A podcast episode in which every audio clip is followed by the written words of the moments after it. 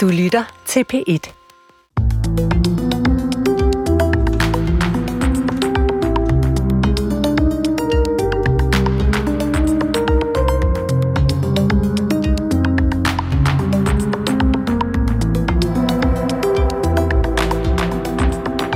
Nu lyser løv i Lunde, grønt ligger Danmarks land.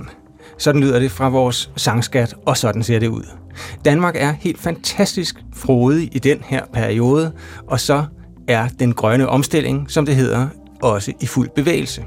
I Esbjerg mødtes en stribe af Europas ledere for at beslutte at rejse 10.000 kæmpe vindmøller i Nordsøen. I København spærrede bevægelsen Extension Rebellion gaderne i protest imod, at der ikke gøres mere. Og i Fredericia mødtes Folkekirken til en konference om, hvordan man der kan medvirke til den grønne omstilling. Velkommen til Tidsånd, hvor det i dag skal handle om troen på en verden, hvor vi passer bedre på kloden, men også om den virkelighed, hvor udfordringerne virker enorme. Jeg hedder Christoffer Emil Brun og har besøg her i studiet af Ida Augen. Velkommen til. Mange tak. Du er jo teolog oprindeligt. Ja. Og du er medlem af Folketinget for Socialdemokratiet. Og så er du aktuel med, øh, med bogen her, Tro på det, klima, håb, handlekraft. Ja. Det skal vi tale om. Senere får vi også selskab af Prost ved øh, Aarhus Esben Tuskov, som er med i Folkekirkens grønne omstilling. Øh, som en af landets helt store jordbesiddere, så er kirken jo en vigtig medspiller, og øh, det skal vi tale mere om senere. Men først så taler vi to, øh, Ida, om den her bog, som netop er udkommet. Øh, Tro på det hedder den. Er der noget religiøst i det?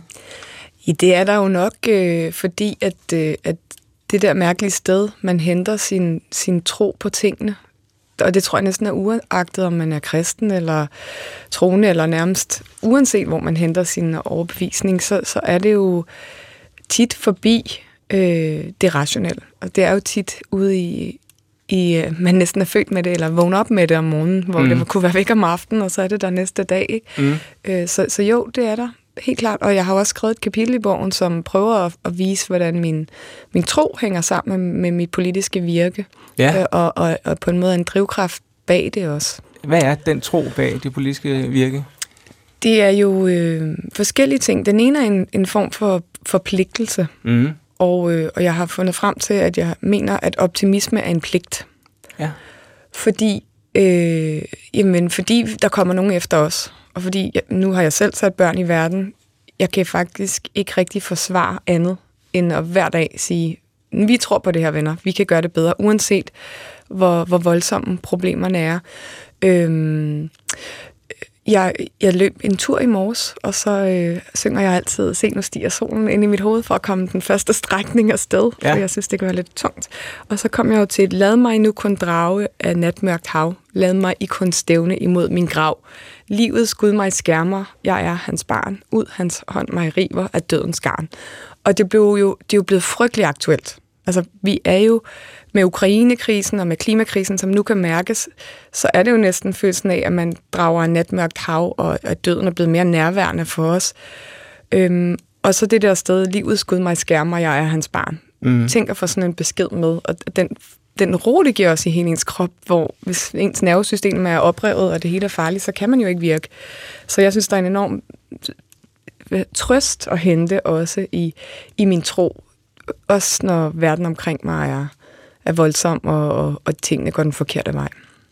Det håb, som du, øh, som du har, er jo øh, noget, som faktisk kom til dig.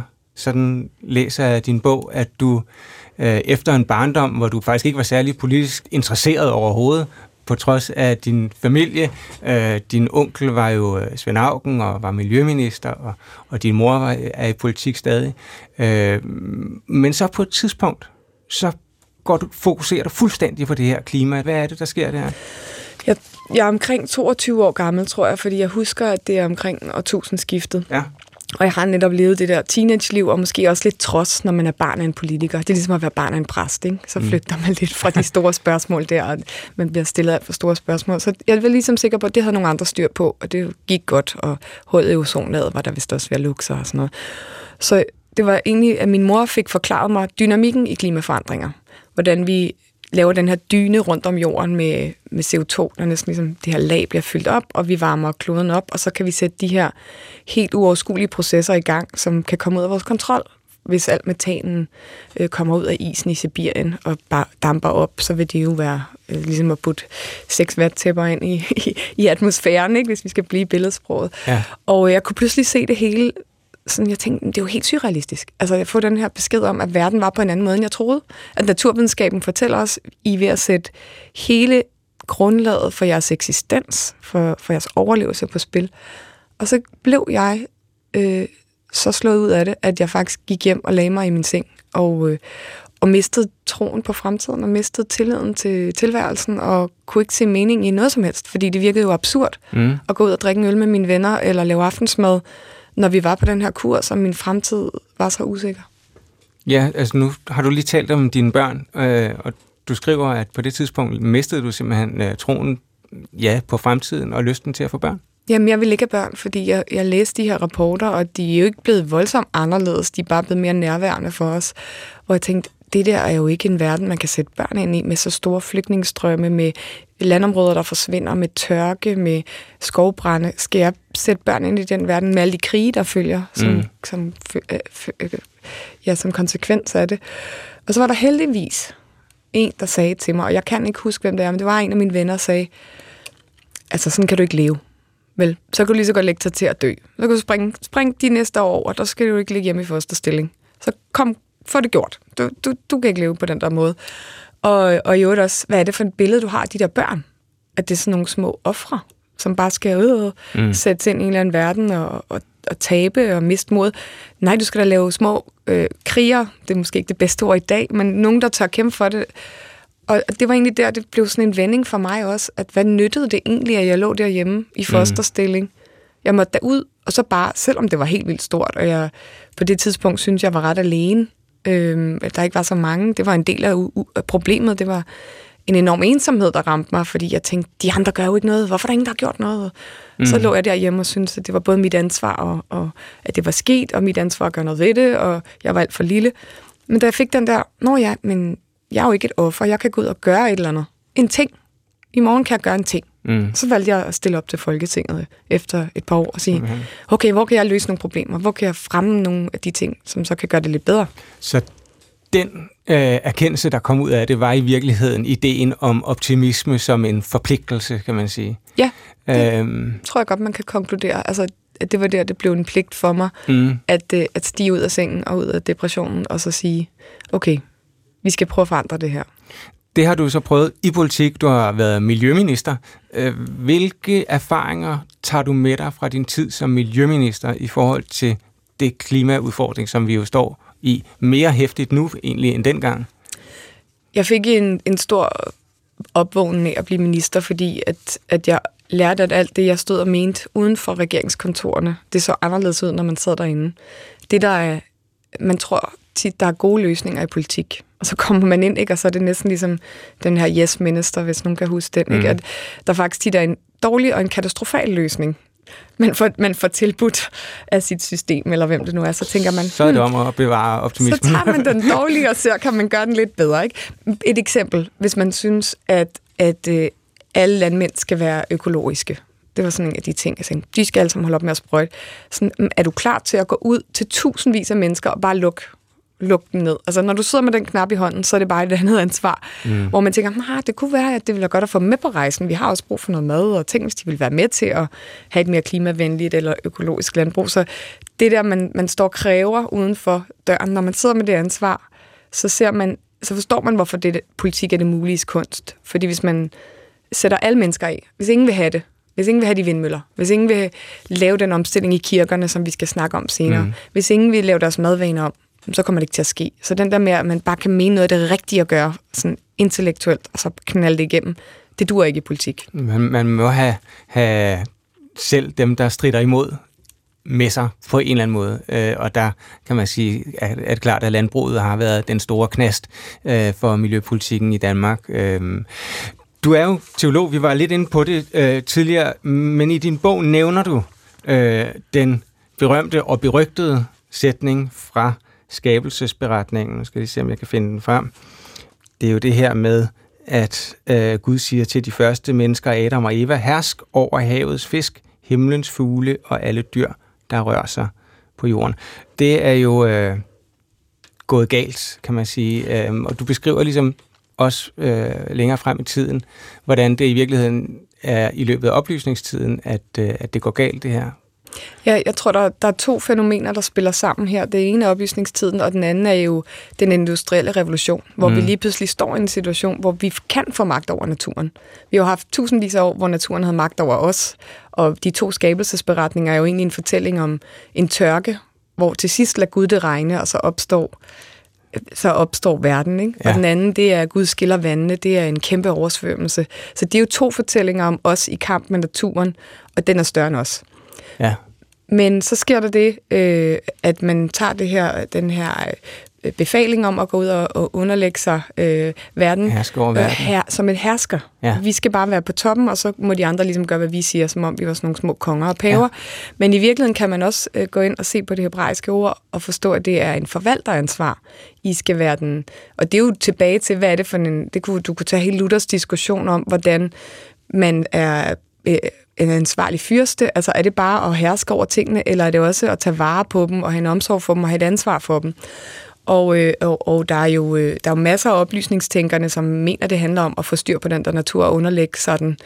Der vil nok være nogle bacon-eksperter og andre, der siger, at, at det er en forkert fortolkning eller for bagudskuende, men, men, men der, jeg tror, der er belæg for at sige, at i den tid, der begynder man at synes, at naturen er noget, der også lidt skal væk. Mm. Og tænk på vores fliser, ikke? Hvis naturen kommer op mellem fliserne, så går vi ud og brænder det af, ikke? Ja, og, ja. og byerne, hvem har bildet os ind, at byer skal være fuld af beton? Det er ligesom sådan en tanke, hvor kommer det egentlig fra, den der orden, at kulturen skal rydde naturen væk? Og den, den er i opblødning nu, den er i forandring, det er den i byplanlægningen, der er det naturen jo begyndt at blive en meget afgørende del af den måde, man laver byer, der er rare at være i. Helt ind i bygninger, hvor man integrerer det grønne ind i bygningen. Bygningen, der udklikker sommerfugle, så du kan lave biodiversitet på taget, mm-hmm. eller bier. Eller, så, så, så det er jo en ny tanke, som jo flugter meget bedre med, med hvad kan man sige, synes jeg, det oprindelige bud i første Mosebog ja. til os om også at forvalte naturen. Herske eller forvalte, det er også noget, der, der, som du er inde på, rent semantisk og rent sprogligt har været diskuteret. Som vidt jeg husker, så tror jeg, at den nye bibeludgave, der har de lavet det om, ikke? Det, det skulle jeg have undersøgt sikkert. Det, det kan godt være, men jeg har ikke læst så meget i den, fordi jeg, de, de, de gamle ord løber mig i sproget. Ja. Så jeg, det, er ligesom, det var næsten ligesom med en ny salmebog, så bliver jeg kommet til at sidde og synge de gamle udgaver, ikke? fordi ja. man har det på ryggraden og i hjertet på en eller anden Men man Altså, der kan man også godt sige, at det der med at herske over naturen er jo ikke bare noget, der sidder i sproget. Det sidder også øh, og har sat sig i vores måde at tænke på, og i vores måde at forvalte ja, naturen. Altså, det, det er virkelig noget, der har... Økonomi er jo omgangen med sparsomme ressourcer. Ja. Men der har man tænkt økonomiske ressourcer og menneskelige ressourcer. Man har ikke lige tænkt sparsomme naturressourcer. Og det er jo et kæmpe skift, der er i gang, også i økonomien nu. Hvordan får vi det tredje ben ind og sige, der er grænser for, hvor, meget, øh, min, hvor mange mineraler vi kan trække op af jorden, hvor mange skove vi kan fælde, fordi vi er en del af det her økosystem, og hvis det kollapser, så, så alle de tjenester, vi får ud af naturen, halvdelen af verdensøkonomien er bygget på gratis tjenester fra naturen. På træ, på ren luft, på ren vand. Det har vi ikke regnet ind nogen steder i vores regnestykker, så tilbage til spørgsmålet med miljøministeren. Mm. Hun fandt ud af, hey, hun skal have finansministeren med på den her. Han ja. skal regne det med ind. Øh, og det er jo ikke fordi, at man skal sætte pris, øh, penge på lærkesang, som altid er kritikken. Kan du sætte øh, økonomi på lærkesang? Men det kan man faktisk godt, fordi man godt vise, hvad de her økosystemer, hvor vigtige de er for vores overlevelse, for vores økonomi, for vores trivsel. Mm. Så det er jo måske at det her skifte i synet på økonomien, også et skifte i en forståelse af menneskets rolle. Og hvis jeg bare en pointe til, som var sjov for mig, der undersøgt til det her kapitel, øhm, det var jo det her med survival of the fittest. Darwin. Altså at Darwin, ja. jeg har nok selv været den, der troede på, at det var den stærkeste, der skulle overleve. Den, der været mest i fitnesscenteret, ikke fit. Ja. Og så ja. fandt jeg ud af, at fit, det handlede at passe ind. Den, der passer ja. bedst ind i sit, i sit miljø. Øh, og Gregory Bateson, som jeg også nævner her, en filosof, han siger jo netop, at det er den, det handler om at, at, at være en del af sit miljø og passe ind i det. Det, det er der, man overlever. Så, så det har været, det er jo også et stort skifte fra at tro, naturen er sådan alles kamp mod alle, mm. og, og sådan en hops kamp, hvor at, øh, så vinder den stærke til sidst, ellers så må vi lave øh, staten. Til ja. at sige, menneskeheden og naturen er egentlig meget bedre, end vi tror. den er meget mere øh, samarbejdende, end vi tror. Det er det samarbejdende menneske, der overhovedet har bragt os hertil. Neandertalerne har større hjerner end os, men, men vi er bedre til at samarbejde, og derfor at lære hinanden, at vi er kommet så langt.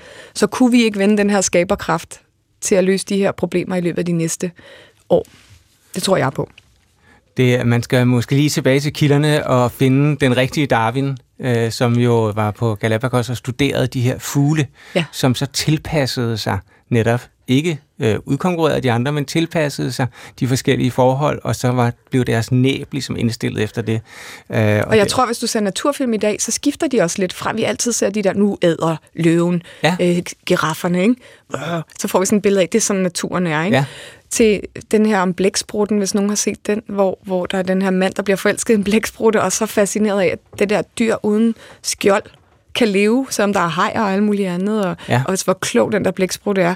Så der, der, jeg tror også i naturfilmene, at der er ved at bryde et nyt natursyn igennem, som også giver mig noget håb på det her område, fordi det er jo den næste store kamp. Det er jo biodiversitets naturkampen. Den kommer lige ja. til, hvad jeg skal skrive en bog nummer to om den. Ja. Øh, lad os helt sikkert også vende tilbage til det her spørgsmål om, hvordan øh, klimaproblemet, udfordringen hænger sammen med vores mentale øh, udvikling. Øh, men lige for nu blive lidt i sådan det mere tekniske vindmølleeventyr, skriver du en del om, og det er jo ganske aktuelt nu, hvor der er blevet lavet en kæmpe ny vindmølleaftale. Du, du præsenterer det som noget helt forbilledeligt øh, for Danmark, altså også ude i verden med, med vindmøllerne. Ja, det er jo sjovt, at, øh, at vindmøllerne blev opfundet i Danmark af Paul Lacour ja. øh, omkring år 1900, og han opfinder samtidig med vindmøllen, opfinder han faktisk brint som læringsform. Så han ved godt, når den kører, og, og der er ikke nogen, der bruger det her strøm til deres seks lamper, eller hvad det var, de havde i, i, i Askov på det tidspunkt. Mm. Ikke? Øh, så, så, så laver han så brint også. Og så kommer tvindmøllen, og så kommer Vestas, og så kommer Sinen, som hed Bonus på det tidspunkt. Og det, det bliver til, fordi staten bliver ved med at give nogle rammer, hvor man kan få lov at sælge det til elnettet og få noget støtte. På det tidspunkt er det jo, jeg tror, man skal have flere kroner per kilo hver time. Altså det, det kræver virkelig mange års ret øh, konsekvent støtte af de her møller. I dag er vi bare et sted, og det er jo så fascinerende, at det er den billigste energikilde i verden. Det er det billigste. Altså det er meget billigere end kul og olie og gas. Ja. Og det gør altså mig optimistisk, fordi jeg ikke har det sådan, at økonomien er ond. Den er, den er, den er, den er hurtig, og den tager alle vores gode og dårlige sider og forstørrer dem. Men nu har vi så fået en øh, motor her, som er, at noget er billigere, og det gode er billigst. Så det er derfor, vi ser, at tingene går rigtig stærkt i øjeblikket. Og der har Danmark en meget vigtig rolle i at have ligesom øh, nurtured, hvad hedder det på dansk, ligesom nurset øh, yeah.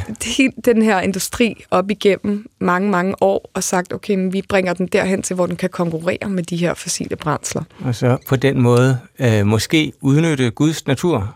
Det er jo gratis energi, vi henter, ikke? Øhm, ja. Der er jo virkelig meget energi i solen og i vinden, det er jo der, vi får den fra, og i bølgerne også. Jeg synes, der er nogle spændende ting på vej på bølgeenergi også, ja. som, øh, som jeg tror rigtig meget på, og som, som selvfølgelig giver nogle dilemmaer. Der er nogle naturdilemmaer omkring at sætte vindmøller op. Mm. Men der skal vi jo gøre det klogt, så vi laver rev rundt om de møller, vi laver, så de, de ligesom Storbæltsbroen har gjort, lavet et, et forbedret dyreliv under mm. vandet. Øhm, vi skal lave, nu besøgte jeg en vindmøllepark i Skotland, hvor de laver natur under vindmøllerne, øh, så man får, får flere ting ud af det. Så behøver der ikke at være den her kæmpe kamp mellem vindmøller og natur, som nogen gerne vil fremstille. Det er de smarte løsninger, der er brug for øh, i den her. Man skal altid løse to problemer på en gang. Det har jeg lært, for man op, der opstår altid et nyt problem, når man løser et. Ja. Så man skal mindst løse to problemer, når man løser et. Og det i den her udsendelse vil vi så prøve både at løse klimaproblemet og det mentale problem øh, i, i slutningen, men vi er ikke alene. Det er tidsånd. Ida Augen, du er aktuel med bogen her. Tro på det. Men vi har også med os fra studiet i Aarhus, Esben Tuskov. Velkommen til, Esben. Tak skal du have. Du er provst i Aarhus Nordre. Ja. Du er også næstformand i Provsteforeningen, og i den øh, skikkelse er du også med i styregruppen for det, der hedder Folkekirkens Grønne Omstilling. Ja. Og det kan måske lyde sådan lidt perifært, men det er det faktisk slet ikke.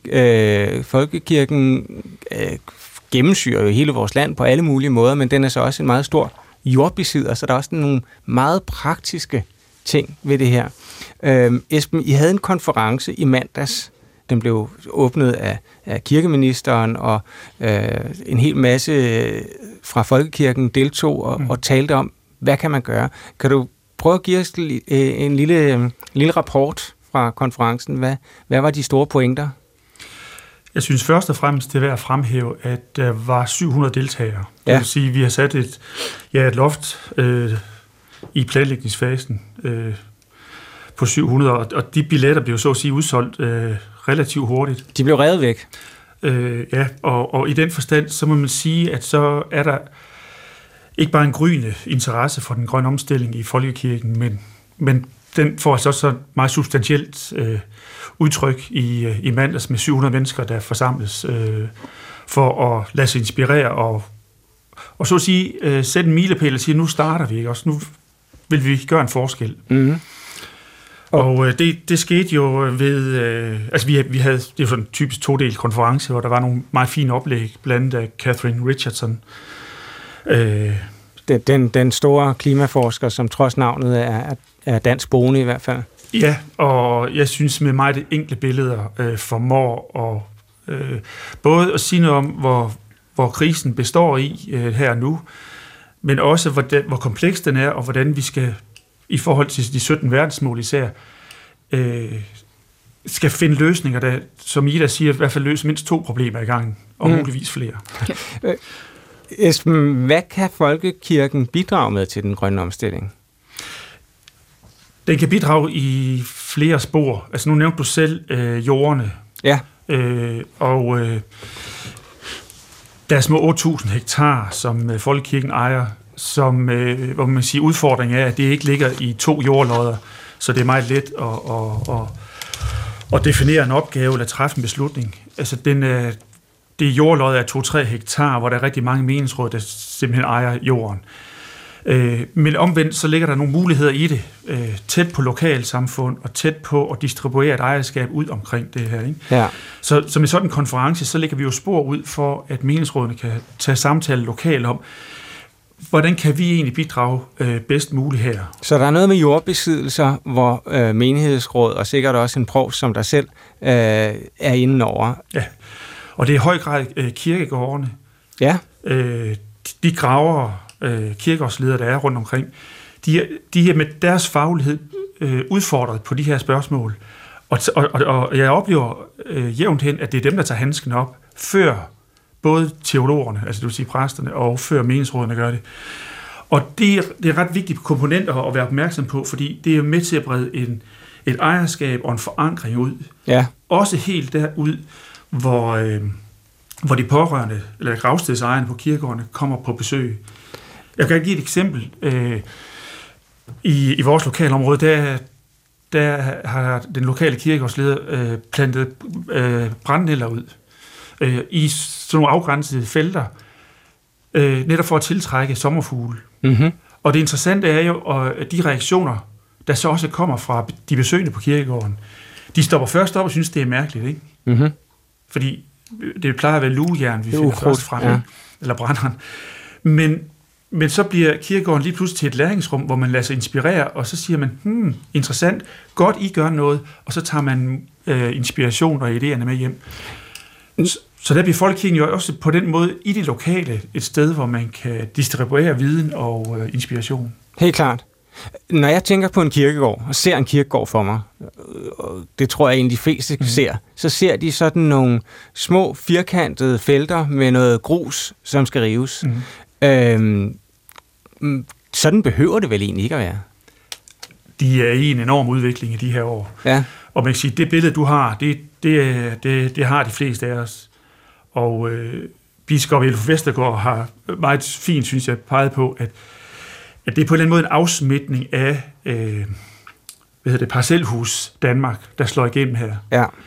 Øh, den måde, vi tænker om at bosættes i dag, Ida var inde omkring det, omkring, at, vi, at byer kan se anderledes ud. De kan være mere grønne og mere bæredygtige. Det slår simpelthen også bare igennem nu på kirkegårdene. Så der bliver rejst flere træer, der bliver mange af de her øh, grusede øh, stier, de bliver til øh, øh, græs i stedet for. Ja. Øh, og så igen, der bliver plantet stavter og, og passe på øh, interessante ukrudtsplanter, som almindeligvis benævner den, for at, at, at tiltrække andre dyr. Ikke? Jeg tror egentlig, øh, når det kommer øh, til den tid, må det være længe, så, så vil jeg egentlig selv foretrække at leve, altså at dø, og, og, og ligge i et eller andet natur øh, øh, område, ja. altså med gravsten. Men jeg forestiller mig også, at der ude i landet vil være altså en vis konservatisme i forhold til de her kan vi kalde dem gammeldags gravsteder. Altså, der er mange, der vil ligesom gøre meget for at bevare øh, gravstederne, som de ser ud. Øh, også, jo også fordi, at det er nogle af deres forfædre, som har ligget der. Altså, det må være en, en meget lang proces på en eller anden mm, måde. Mm. Det er klart. Øh, og den, øh, den er der til at spore. Men, men jeg vælger altså her at, at, at knytte mit håb til, til dem, der ikke holder fast i traditionerne, men faktisk godt tør at, at skrue lidt på det og bevare. På den ene side, men også udvikle på den anden. Og jeg ser jo for mig, at, øh, at kirkegården med de udviklingsplaner der, at de begynder at tage en mere grøn farve. Det er det ene. Og det andet er, at jeg tror, at vi kommer til at se mange nye skovkirkegård rejser på de jordarealer, vi talte om før. Skov, skovkirkegård, ja. ja. Og øh, Christoffer, så tænker jeg, at det bliver noget med, at dine pårørende, de køber et træ, og så, sætter de, så får de lov til at plante den, samtidig med, at de sætter dine urne ned. Ikke? Ja. Og den fortælling, den, øh, den tror jeg, der kan være ja, ja. vældig potent i virkeligheden. Ida, hvad, hvad tænker du, hvordan skal du begraves? Jamen, jeg, jeg så første omgang, jamen, øh, det vil jeg lade min efterladte bestemme. Ja. Fordi jeg, man må sige, den døde er den eneste, der ikke er der. Ja. Det er der, de går hen for at mindes. Men jeg, jeg synes, jeg sidder og smiler over hele hovedet, fordi jeg tænker, det der med at plante et træ, der hvor, jeg, hvis jeg mister en af mine, så tænker jeg, at det vil jeg gerne gøre. Mm. Det vil betyde noget, at man kan se livet på en eller anden måde folde sig ud af det, der blev lagt i jorden. Så lagde man et, et kim ned, som døde, og så opstod det igen, igen af jorden som noget andet. Altså, det, det, det synes jeg er meget, meget smukt. Og når jeg lytter til, til det her, og når jeg ser det, der skete med 700 mennesker, der mødte op, så tænker jeg tilbage på for 10-12 år siden, hvor jeg med min søster var med til at starte det her Grøn Kirke, og det var altså op ad bak. Det krævede immer væk noget at få det af stallen, og der var en masse politiske diskussioner om, om det ikke var en politisering af folkekirken. Og det her er for mig et virkelig godt eksempel på, hvorfor vi er et andet sted i dag, end vi var for 10 og 15 og 20 år siden. Og det er det, jeg prøver at vise i min bog. Alle de områder, hvor der er sket utrolig meget, selvom man kan sidde og synes, at verden ikke er vildt anderledes, så er den det. Mm. Og et sted er jo, at der møder 700 mennesker op til sådan en konference, som alle sammen går hjem og gør noget. Fordi det er også, politikerne skal sætte rammerne, men vi, vi skal have nogen til at følge dem ud. Og derfor er det helt afgørende, at alle går hjem og tænker, jeg har ikke fri, jeg kan ikke pege på nogen andre og sige, de skal fikse det. Jeg må se, hvor jeg selv kan bidrage. Og de ting, man kan gøre her i kirken med genbrug øh, og af, øh, affaldssortering og bruge jordene på en anden måde, lade være at lægge lige så meget grus, øh, lave noget mere vild natur. Alt det her, vi hører, det er, jo, det er jo det, hele landet skal til at gøre. Jeg bliver bare virkelig begejstret, når jeg hører det. Og øh, Folkekirkens grønne omstilling, som du er del af, Esben mm. består af, af alle lag, kan man sige. Der er stifterne repræsenteret ved en biskop, provsterne er ved dig, mm. øh, menighedsrådene er, og så er øh, ministeriet det også.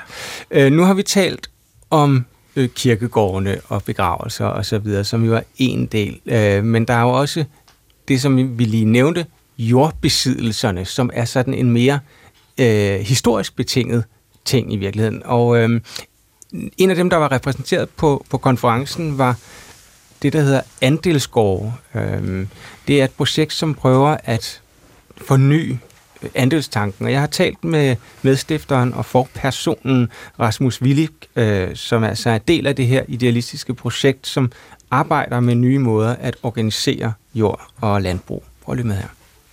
Andelsgård er egentlig en, en simpel model. Vi har rekonstrueret den gamle andelstanke, der betalte man typisk et større beløb ind, altså på en anden del. Det kunne være 5.000 kroner eller 100.000 kroner. Og så har vi lavet den skalerbar nu, sådan så man betaler kun 150 kroner ind om måneden. Til gengæld så bliver man ved med at betale det ind. Og det betyder, at man hele tiden sparer op til en ny gård, når man er rigtig mange eller mere jord. Og øh, det vi gør i Andesgård, det er, at vi omlægger jorden, så vi dyrker den regenerativt. Det vil sige, vi sigter på at binde mere CO2, end der udledes. Hvorfor er den model med andelsgård godt for den grønne omstilling? Jamen det er den, fordi at hvis vi ser på øh, landbrugets samlede emissioner, så afhængig af, hvilke beregninger man læser, læner sig op af, så er det mellem 22 til måske helt op mod 5-46 procent af de samlede danske udledninger, som landbruget står for. Så det vil sige, her er en af de få win-win situationer, fordi man kan gå fra at udlede enorme mængder af CO2 til faktisk at binde CO2, altså kulstof i jorden. Okay. Ah, Folkekirken er jo en af Danmarks største jordbesiddere. Jeg ved, at du har gjort dig nogle tanker om, hvordan at den her model kan oversættes til andre steder i, i vores samfund, herunder Folkekirken. Ja, det er rigtigt. Altså det, som er, er det interessante øh, ved, ved folkekirken, det, det øh, enorme jordbesiddelser, fordi det skal vi skynde os at sige, at det er det faktisk. Øh, det er, at lige nu der dyrkes hovedparten øh, op mod 80-90 procent øh, konventionelt, og det vil sige, at vi må antage, at man udleder en del øh, CO2. Men det vil sige, at man kan altså også binde enorme mængder, når man nu er øh, så stor en jordbesidder. Og det vil sige, at hvis man nu øh, tager det samlede øh, areal, som man i princippet kunne omlægge, nok omkring en 6-7.000 hektar, og lad os sige bare rejse skov, eller etablere skovlandbrug, eller begynde at dyrke mere plantebaseret, jamen så vil man øh, kunne binde enorme mængder af CO2. Man må faktisk være en af de absolut største det er den ene pointe. Den anden pointe er, at når man ser lidt i regnskaberne for, hvad, hvad er det for en type af indtægt, som den danske folkekirke har lige nu på de jorder, så er den minimal. Altså det er, det er så vidt jeg husker, sådan, øh, da jeg sidst kiggede efter, så var det måske omkring 30 millioner kroner. Og så, så det vil sige, at med en, en forholdsvis minimal investering, altså bare ved at omlægge jorden, jamen så vil man kunne faktisk være i førersædet i den grønne omstilling. Jeg havde selv en oldefar, som var præst, og, øh, og da han var præst, så var han i princippet også landmand. Han skulle drive sit øh, landbrug, det hørte med øh, i hans sovn, ligesom det er i dag. Men nu, i dag er præster jo ikke øh, landmænd øh, længere, så man har typisk forpagtet jorden ud, og, og det er den jord, som er særlig interessant, fordi den ud, udgør omkring 6-7.000, eller måske, op, øh, måske ovenkøbet endnu mere, 7.000 hektar. Så øh, men der er, når du nævner det med kirkegården, så er det lidt interessant, fordi at øh, der er jo en ekstra ressource her, det er, det er faktisk folkekirken også, som har rigtig mange gardnere. Og det man kunne forestille sig her, helt banalt, det er egentlig, at man, hvis man anlægger op mod kirkerne, eller på kirkens jord, det kunne være, lad os bare sige frugthaver og øh, grøntsagsbede, jamen så kunne man måske forestille sig, at man ikke havde øh, spaghetti gudstjenester, men man faktisk havde, øh, lad os bare sige, æblekompot i stedet for, eller nogle andre ting. Det vil give en enorm øh, forøgelse af CO2-optaget, men det vil også øh, være med til, øh, hvis man udlagde noget til natur, at en forøgelse af biodiversiteten, netop fordi der er tale om så store øh, jordarealer sagde altså Rasmus Willig, som er medstifter for person for Andelsgård, og som også var inde på noget af det, som, uh, som du talte om, Esben Tusgaard, mm. provst i Aarhus Nordre, du er stadig med, og Ida Augen, du er også stadig med her. Uh, altså en omlægning af de meget store jordbesiddelser, som uh, folkekirken råder over, hvad siger I til, til de idéer, som Rasmus Willig øh, kommer med her, og, og hvordan kan man overhovedet føre det ud i livet? Jeg ser muligheder her for også, altså lige, jeg vil sige i første omgang, at da, da jeg også hørte om andelsgård, så tænkte jeg, at den er godt nok svær at knække ind i, øh, i den her organisation, Folkekirken. Ja. Men jeg kan se, at vi kan løse, eller igen, løse øh, flere problemer på én gang. Fordi øh, den mulighed, der også ligger, det er jo at engagere et lokalsamfund i simpelthen den her drift af de her jorder. Det er i hvert fald det, Rasmus Willig kan han også sådan indikere. Det kunne også være andet end, man kunne også dyrke andet end æbler til æblekompot, men man kunne jo lige præcis dyrke kartoflerne til og alt muligt andet til de her fælles altså de her bespisninger af en eller anden art. Ikke? Mm. Og det der med at, at gå mere lokalt, det, det vil godt kunne noget. Men altså, det kræver nogle ildsjæle lokalt. Ikke? Også, jo, øh, det, det kræver vel også, at menighedsrådene øh, synes, at det er en god idé, og Fint. de bliver vel påvirket af, en, af deres præst, og måske deres provst, som dig. Jo, men det, det de først og fremmest tager pejling af, og det er også det, de er sat til i verden for, det er jo at, at tage farve af lokalsamfundet. Ikke? Ja. Altså at repræsentere det, øh, menigheds, det brede menighedsperspektiv. Øh, men, men det er klart, der, der, der, der er selvfølgelig også et ledelsesperspektiv i det her, der handler om at, øh, at sætte, sætte det på dagsordenen, øh, sørge for, at der er de fornødne rammer, fordi øh, altså det her med en grøn omstilling kommer jo ikke, øh, det er jo ikke noget, altså det kommer jo ikke gratis, øh, og, og der skal det jo ind i en større prioritering, også i prostiudvalgene og i den fælles samtale. Ja. Og det kan man sige, det kan være en af, af, af, af mine opgaver sammen med mine mange kolleger, at vi sætter det på dagsordenen, sådan at vi ja, få nået nogle af de her mål, ikke? Som, Lige øh, præcis, som altså, og det er også det, øh, vi prøver faktisk i den her udsendelse. Jeg tror, at det er måske ikke så mange danskere, som går til daglig og tænker over, at folkekirken rent faktisk er en hovedspiller i landet i forhold til at øh, øh, skabe mere biodiversitet, men altså først og fremmest at binde mere mm. øh, CO2 at lave en decideret grøn omstilling.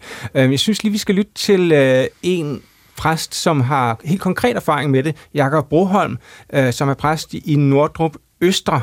Øh, han har gjort sig øh, en erfaring. Prøv at, at lytte med her. Øhm, jamen, øh, sovnet sad, øh, inden jeg blev ansat med en øh, præstegård med 12 hektar jord til, øh, hvor forpakningsaftalen udløb, og øh, man vil gerne øh, lave et grønt område for at imødekomme lokalsamfundets øh, ønske og behov om øh, et grønt rekreativt sted med noget stisystem. Mm. Og, øh, og så fandt man ud af, at man kunne øh, undvære forpakningsaftalen, og øh, den gav et par 40.000 øh, for de her 12 hektar. Og, øh, og dem sagde man farvel til, og så fandt man øh, skov, man fik øh, plantet øh, i foråret øh, 16, og, øh, og så åbner man simpelthen Nordrup Kirkeskov i efteråret 16. Så i dit sovn, som hedder øh, Nordrup Øster, som er på Midtjylland, der ja. har man altså konverteret 12 hektar øh, konventionelt landbrug til 11 hektar skov. Ja. Øh, 40.000 kroner øh, lyder jo som et meget lille beløb egentlig.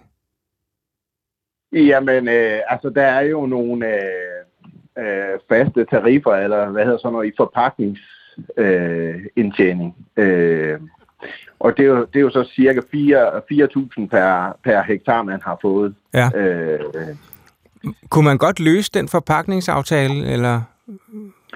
Jamen, øh, den, den udløber skulle egentlig fornyes, og så valgte man at sige til landmanden, at, at vi, vil ikke, vi ønsker ikke at forny den, for vi ønsker noget andet. Og det, det var han jo ikke helt forstående overfor, fordi det er jo det var nemt for ham at have forpakket noget jord.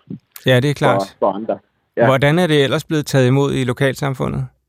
Øh, fantastisk godt. Fantastisk godt. Altså, menighedsrådet dengang fremlagde også øh, skitsen for det i forhold, på et øh, borgermøde, øh, og planen var, at det skulle være øh, kirkens og byens projekt, øh, et fælles projekt, og det må vi sige, det er det fortsat. En lille solstrålehistorie fra Nordrup Østre. Øh, I hvert fald, hvis man ser på det med klimabriller. Måske ikke så meget, hvis man ser på det med landbrugsbriller. Og øh, landbruget har, som vi også var inde på tidligere i det, Augen været øh, en stopklods, kan man sige, for at komme videre med vores øh, miljøproblemer og vores klimaproblemer. Øh, Esben, jeg ved ikke, om du har, har nogle erfaringer med, hvordan landbruget, altså nu taler vi 12 hektar, der er 7.000 mm. hektar i alt i folkekirken det er jo, det er jo et kolossalt perspektiv. Hvordan forholder landbruget sig generelt til at afgive øh, de her lukrative øh, forpakningsaftaler, som man ser mange steder? Jeg, jeg har ikke nogen mening om, hvorvidt de er lukrative. Øh, altså, det, de, jeg tror bare, det er de aftaler, der, ja. man, man, man indgår. Ikke også? Øhm, og jeg ved, jeg har ingen erfaring for, hvordan øh, landbruget og landmænd rundt omkring øh, forholder sig til det. Øhm, jeg tænker heller ikke, det er folkekirkens opgave sådan på den måde lige præcis at, øh, at reflektere og, og tage ansvar i forhold til hvad landbrugets fremtid isoleret set. Vi, vi har selvfølgelig et bredt samfundsansvar, og der synes jeg bare, øh, som tematikken rykker sig her, så, er det, det, så viser de det på mange måder vejen i, øh, i Nord- og Øster. Ja. Og jeg synes også, det er vigtigt ikke at gøre det øh, alt for let, fordi det er typisk i små landsovne, man henter en indtægt her. Det er jo ikke i store bysovne, store byprostier. Så, så vi har en, der, der, er en, der, der er et økonomisk rationale, som kan være en stopklods. Det afgørende, det er bare, og det, det er Jakob Broholm også inde på, det er, at så må man jo ind og prioritere og se på, hvad gør vi så? Og det er i virkeligheden en gave, synes jeg, til Folkekirken lige nu. Det er at, at, at være med til at starte en diskussion. Hvad er den vigtigste opgave her? Mm. Er det at krasse 40.000 ind, man kan bruge til aktiviteter? Eller er det øh, at give det tilbage og, og, øh, til byen, til lokalsamfundet, og så bruge det som et aktiv også i det kirkelige arbejde? For det ved jeg, de har gjort i Nordrup Øster også. Ja, øh, hvordan det, øh, det kirkelige arbejde, hvad mener du med det? Jamen, det har været aktivt, øh, fortalte Jakob Roholm på konferencen øh, for, øh, for spejderne, der udvikler deres børn- og ungdomsarbejde. Det er derude, de tager ud og holder deres øh, friluftsgudstjenester. Ja. De har øh, etableret stisystemer, motionsruter, som de så også bruger til forskellige familieaktiviteter. Og på den måde, så og jeg ved godt, det er jo ikke, det vi taler om her, det er jo ikke traditionelle kirkelige aktiviteter, som kirkekoncerten eller foredraget. Men måske skal vi også i de her overveje, hvordan er folkekirken, hvordan, hvordan sikrer vi folkekirkens legitimitet også på det her spørgsmål? Hvad, hvor, hvad ønsker folk egentlig dybest set af folkekirken? Er det flere koncerter, flere foredrag, eller steder at mødes og tale om det, der angår os dybest? Og der kan man sige, med den klimakrise, vi er i, så tror jeg på, at der er mange, der gerne vil mødes også i de her sammenhæng og, og blive inspireret eller nyde naturen.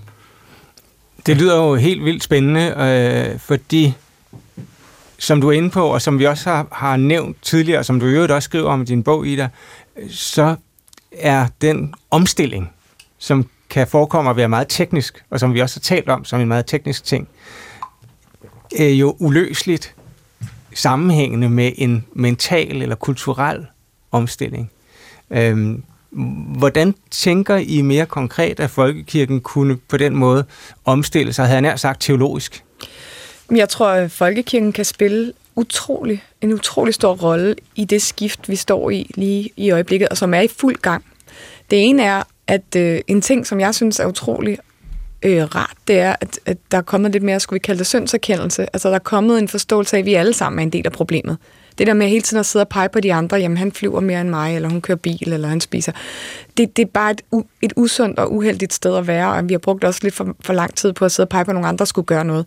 Så den her vending mod at sige, at vi er alle sammen en del af problemet. Der er ikke nogen, ikke engang Greta Thunberg lever et uh, CO2-frit liv. Det er bare, mm. vi som menneskehed har bygget vores liv op på en måde, og, og, og flettet ind i det her, ligesom afsønden. Altså lige så meget vi flettet ind i, øh, i CO2 i vores bygninger, vores veje og alting.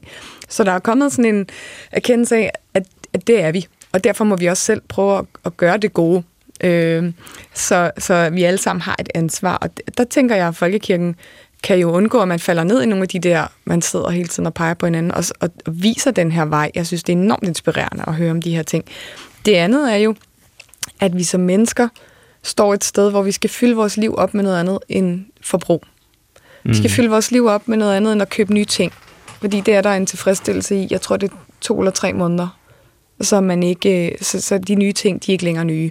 Og der er ikke den der, der, er ikke den der dybe øh, ro, som tilfredsstillelse og meningsfuldhed, som der er i at være et godt fællesskab, eller ved at have øh, et åndeligt fællesskab, eller dele en tro, eller et, et, ja, alt det praktiske, som vi hører her. Så, så jeg ser også øh, kirken have en enorm mulighed for det. Og det tredje er jo tilgivelse, fordi vi alle sammen jo hver eneste dag går ud og gør det modsatte af det, vi ved, vi skal.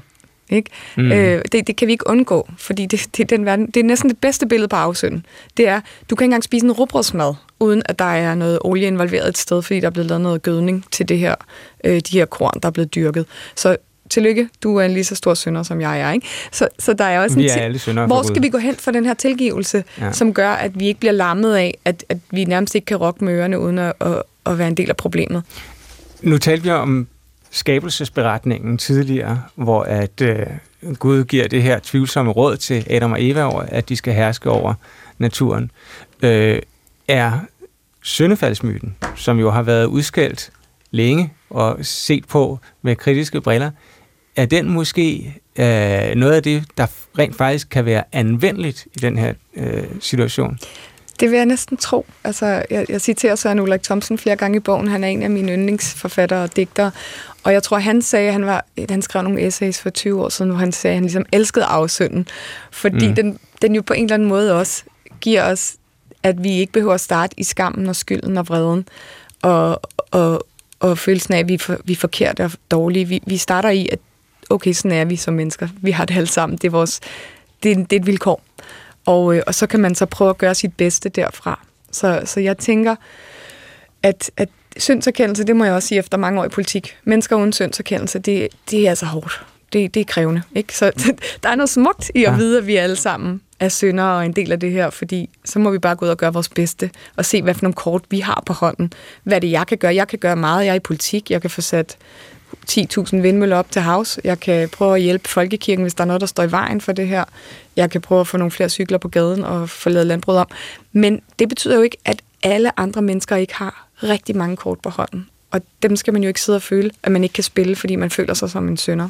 Og, en, og måske også en hyggelig, hvis man mm. er bange for at gå i gang med noget, så ikke kunne få styr på det hele på en gang.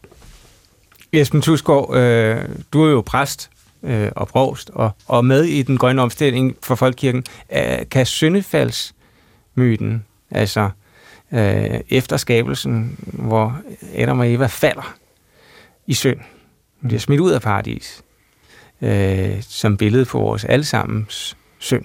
Kan, kan den være anvendelig i en grøn omstilling? Jeg er meget enig i det, øh, øh Ida hun siger, øh, og, og jeg synes også, at det er vigtigt, at vi får, får genlæst øh, de her kapitler.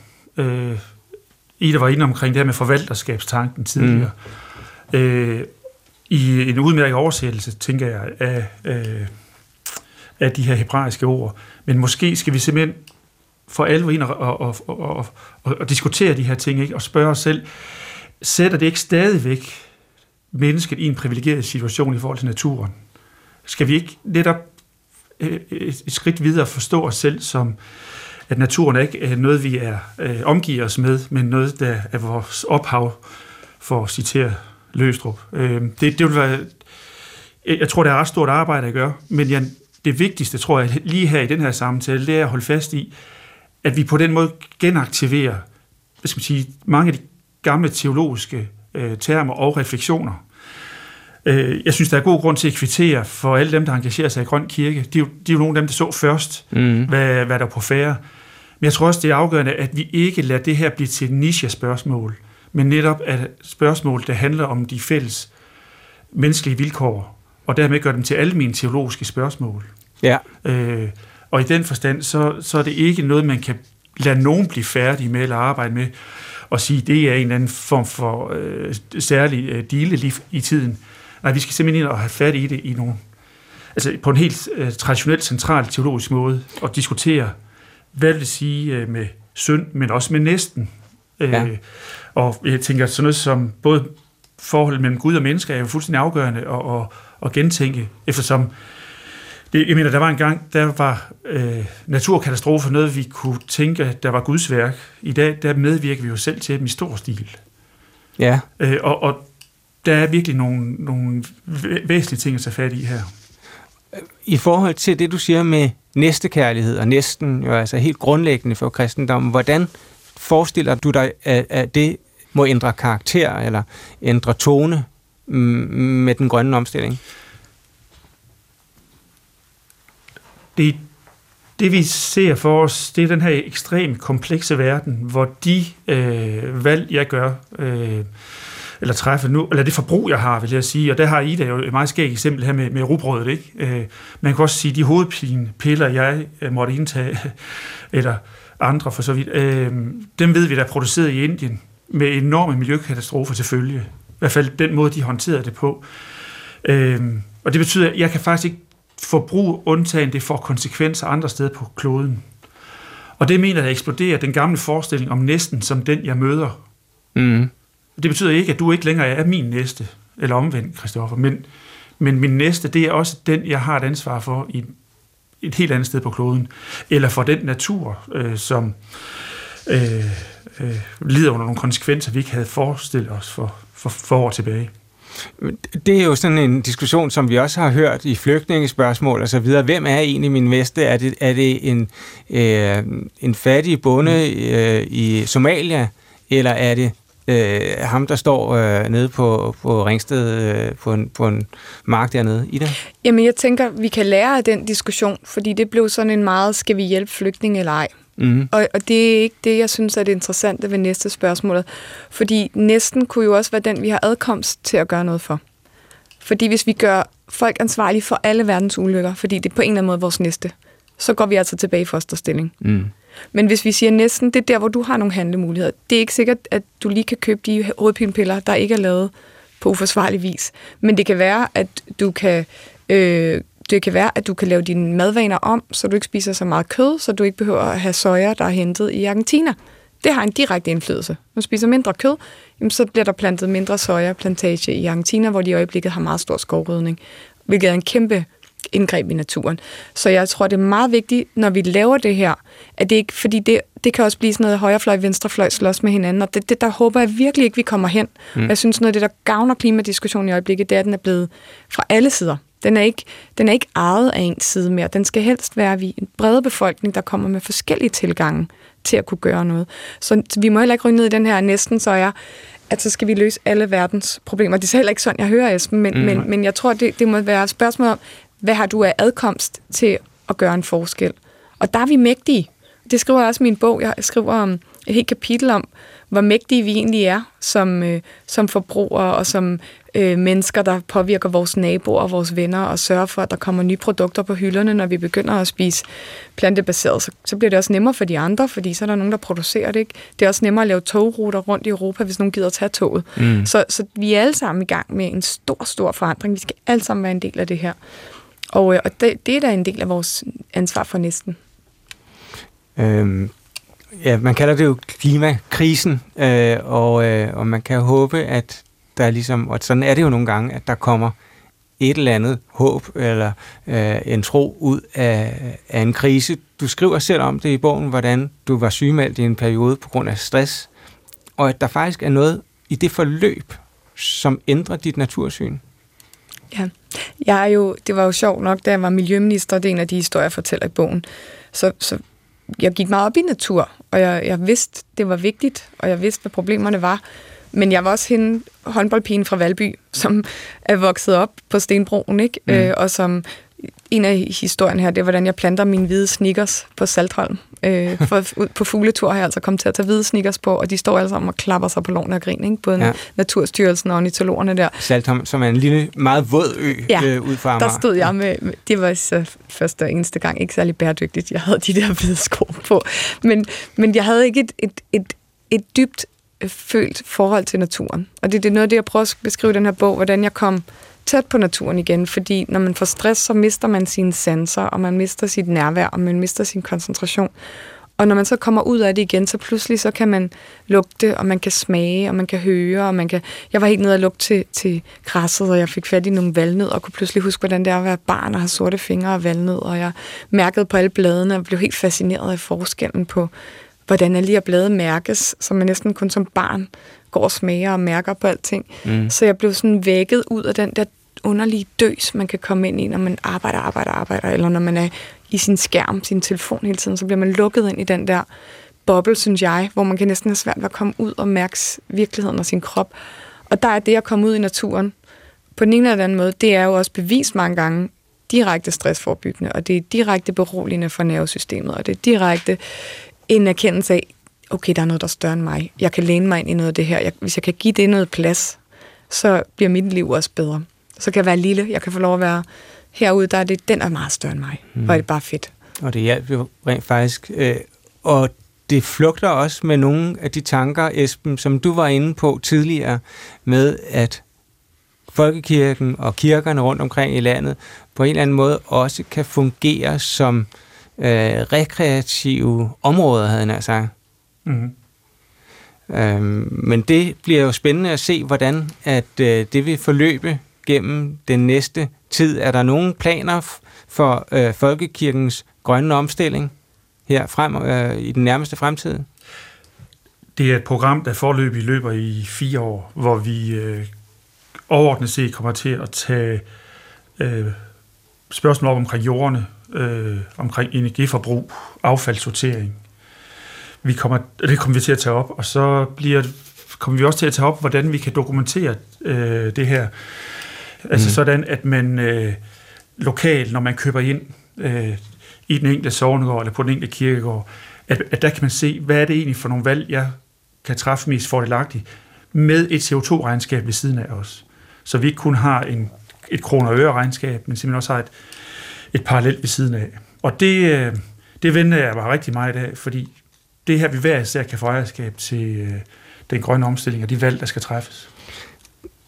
Jeg ser frem til at øh, se både, hvad der står øh, på bundlinjen, mm. men i høj grad også, hvordan øh, folkekirkens ambitioner om at skabe en, kan man sige, teologisk og mental omstilling øh, vil foregå de næste år. Esben Tusgaard, provst i øh, Aarhus Nordre, og altså med i styrgruppen for Folkekirkens Grønne Omstilling. Tak fordi, at øh, du var med her i Tidsånd i dag. Selv tak. Det var fornøjelse. Ja, og tak også til dig, Ida Augen, og tillykke med bogen her, Tro på det. Jo, Klima, håb og handlekraft. Tak fordi jeg måtte være med. Uh, medlem af Folketinget for Socialdemokratiet. Uh, ja, tak til jer væk, og tak til jer, der lyttede med her i dagens udgave af Tidsånd. I næste uge, i Kristi Himmelfartsferien, er der jo himmelske dage, den store kirkefestival, som foregår hver tredje år, og som skifter fra stift til stift. I år er det i Roskilde, og der får man fint besøg af blandt andet Hartmut Rosa, Finn Skogrud og musikeren Oland blandt mange flere. Jeg kan anbefale at tage dig ned, og hvis man ikke når det, så sender Tidshånd direkte derfra næste søndag med klip og indtryk fra de himmelske dage. Jeg hedder Christoffer Emil Brun. På genhør næste uge.